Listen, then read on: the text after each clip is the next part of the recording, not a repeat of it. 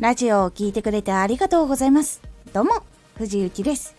さて、今回のテーマは、発信した内容は後で振り返る。発信したラジオはしっかりと振り返ってみることで次ももっとよくできるポイントが見つかります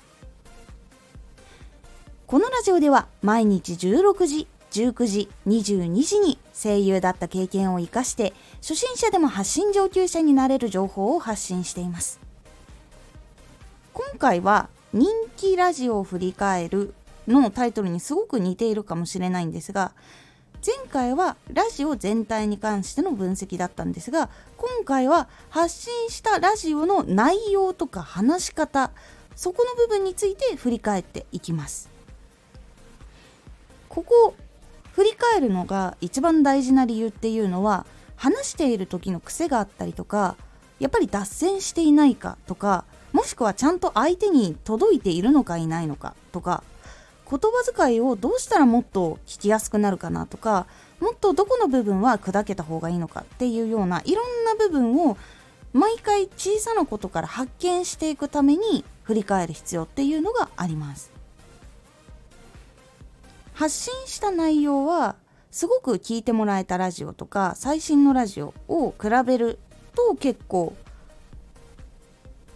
うちのラジオではこれが聞いてもらいやすい。これは聞かれにくいっていう部分ももちろん発見していく部分にもなっていきますのでおすすめです。一番重要ポイントはどこがよく聞かれるポイントだったかっていうのとどこが聞かれないポイントだったか。ここをしっかりと考えていくことで実際に話をする時の内容のチョイスそして話の流れの組み方そして最後の話のまとめ方が変わっていきます。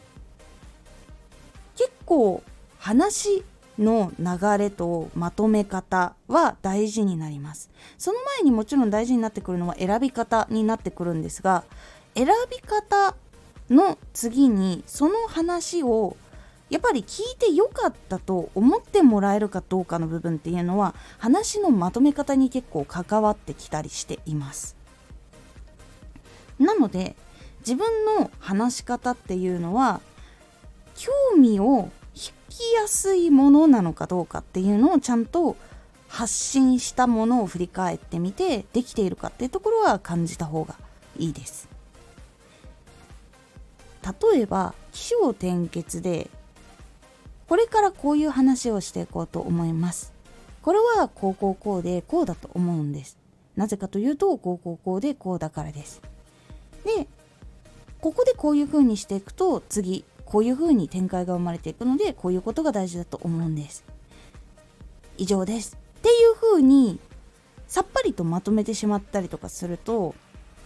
結構聞いた時に印象に残りにくかったりとか人によっては結構典型的な論文の発表みたいな話し方っていうのは飽きてしまう人もいるっていうのが実際にはあるので聞いている相手があ次の内容なんだろうとかこの次の展開が気になるっていう風に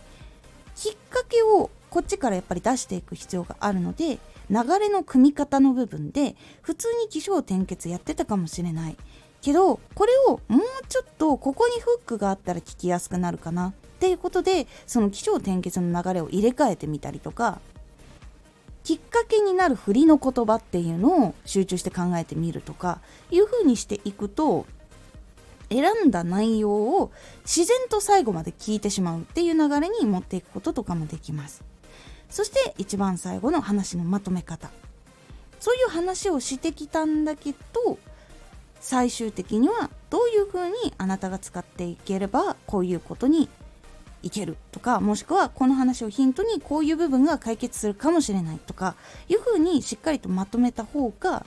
最終的にはちょっと脱線とかいろいろあったかもしれないけど最後聞いてあこういう風に使えばいいんだとかこういう風に知ればいいんだっていうことが分かるとすっきりしてラジオ終わることができるのでそこの部分まとめ方は甘くないかとか話の流れは聞いてもらいやすいものなのかとかっていう部分をしっかり選んで